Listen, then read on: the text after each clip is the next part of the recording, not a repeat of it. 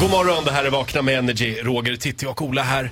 Ja, det var en lite seg måndag morgon. Fram tills bara för någon minut, minut sen, när Farao klev in. Ja. Nu känner jag, nu är vi på G. Nu du, lyfter får, det. du får en applåd av oss Farao. Tycker du är väldigt snygg i håret just nu. Ja, det På var riktigt? någonting då. Ja. Det här är ju grejen med att vara snygg i håret. Alltså så fort man inte har gjort någonting med håret, för jag hann inte göra någonting i morse, då är man snygg. Ja. Farao har en lista med sig till jobbet idag. Yes! Det är nämligen så här att jag hade ju mamma här förra helgen. Ja. och då gjorde jag vissa intressanta iakttagelser. Vi var, var ju väldigt mycket ute och åt. Tre restaurangtrender som jag avskyr. Ja. Plats nummer ett. Det är det här att när restaurangen ska visa att de, de är liksom en high street restaurang, alltså att det är liksom en, eh, vad säger man, en dyr restaurang. Lite finare. Lite finare. Då har de istället för det här vita dukar och formella, då ska de bli så här buddies med dig. Bara, Tjena, hej! Tjena!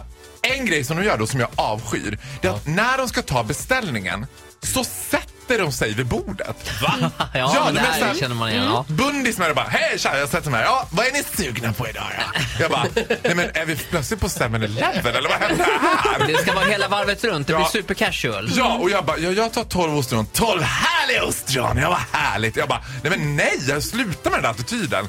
Och då var det till och med så, här så att det- en kille reagerade på att jag och mamma båda två reagerade på att han satt sig. Men han var liksom lite trött så han bara, Han var inte snygg heller tydligen. nej. Och han bara, ja, jag har skoskav så jag orkar inte stå.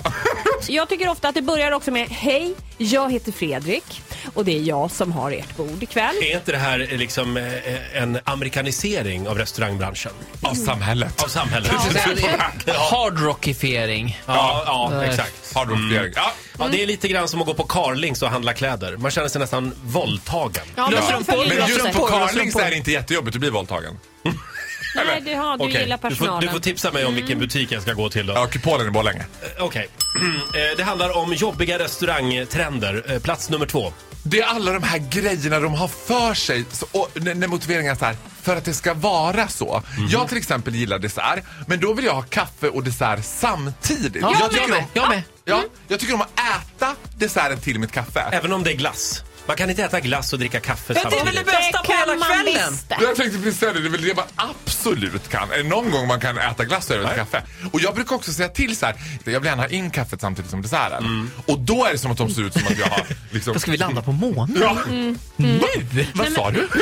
Och egentligen så tror jag Roger att i den fina världen så är det du som gör rätt för att det ska vara separerat. Ja, exakt. Men ju- men jag tycker att så svårt kan det ju inte vara att synka min chokladkladdkaka med en klick grädde med den där kaffekannan som ändå står någonstans. Ja. Annars kan man ju gå på restaurang i Thailand. Där blir det lite som det blir där. Käkar en förrätt Ja. samtidigt som den andra käkar efterrätt. Det är lite- det är bara- Man bara kastar in det eftersom. Ja, jag älskar det! Jag älskar också slangen där det blir lite som det blir. Ja, det blir lite som det blir. Ja, nej men ja. Ja, nej men eh, vi har en punkt kvar va? Ja, det har vi. Nej, s- Säg man kommer in på en restaurang och det är väldigt lite folk, det är en ganska stor restaurang. Så, finns det, så har de ändå alltid valt ut ett bord man ska sitta på. Om man då säger så här, åh skulle vi kunna sitta där?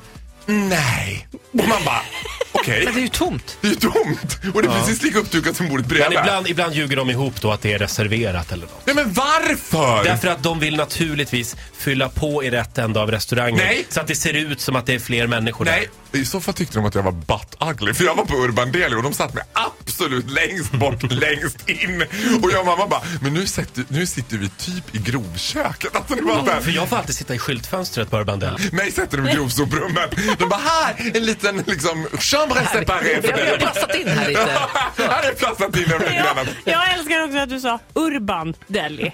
Det tycker jag är Urban fint. Deli, vad säger man då? Nej, det- alltså, jag tror att de vill att det ska vara engelskt. Sådär. Urban. Urban. Deli. Ja! Men, men Urban är nog en toppenkille tror jag. Ja. Tack Faro för den här morgonen. Får en applåd av oss. Tusen tack, hej då!